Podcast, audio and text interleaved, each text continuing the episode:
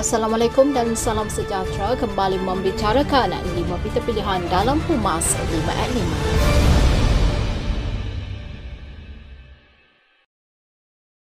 5. Mempertahankan UMNO bukan atas kepentingan diri. Jika untuk kepentingan diri, pasti keadaannya berbeza selepas pilihan raya umum ke-14.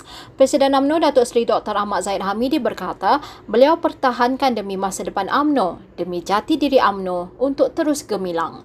Tegasnya, bukan mudah untuk beliau mengemudi sebuah parti yang telah melalui pelbagai cabaran, terutama sewaktu kekalahan pada pilihan raya umum ke-14 lalu.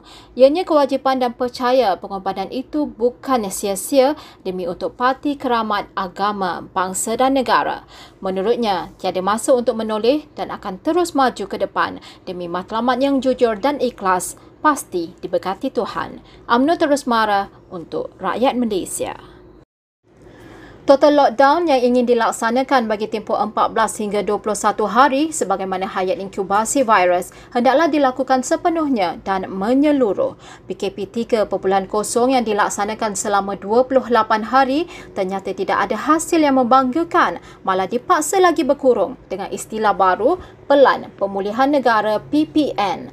Menurutnya setelah 28 hari yang sia-sia, rakyat dipaksa lagi untuk berkurung bagi tempoh yang belum dapat dipastikan kerana bergantung kepada angka purata kes baharu COVID-19 di bawah 4,000 kes selama 7 hari berturut-turut. Dr. Ashraf berkata, apakah jaminan angka itu boleh berubah ke paras bawah 4,000 jika rakyat terus berkurung sedangkan kilang-kilang yang menjadi penyumbang utama penularan virus terus dibenarkan beroperasi.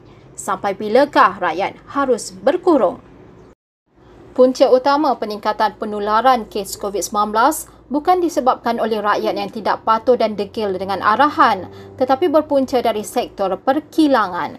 Naib Presiden UMNO Datuk Seri Muhammad Khalid Nordin berkata, data menunjukkan kilang-kilang dan sektor industri yang menjadi penyumbang utama peningkatan kes.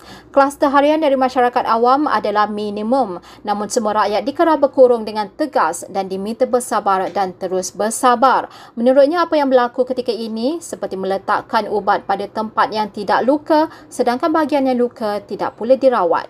Muhammad Khalid berkata, sekiranya pendekatan yang sama dikekalkan, ianya belum tentu keadaan akan bertambah baik.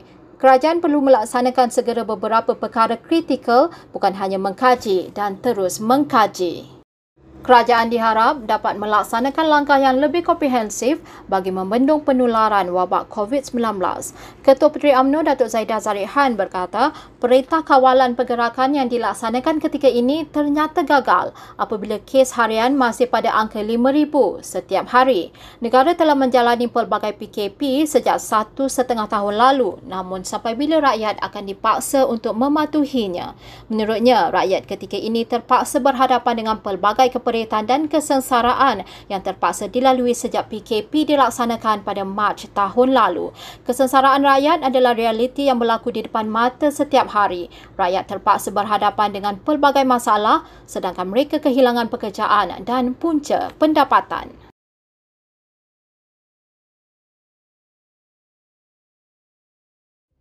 Presiden UMNO Datuk Seri Dr. Ahmad Zaid Hamidi kecewa apabila kadar pemberian vaksin masih perlahan meskipun hampir 17 juta rakyat sudah mendaftar. Sebelum ini rakyat dipersalahkan kerana enggan mendaftarkan diri untuk menerima suntikan tetapi kini alasan terbaru beberapa pusat pemberian vaksin berdepan kekurangan bekalan pula.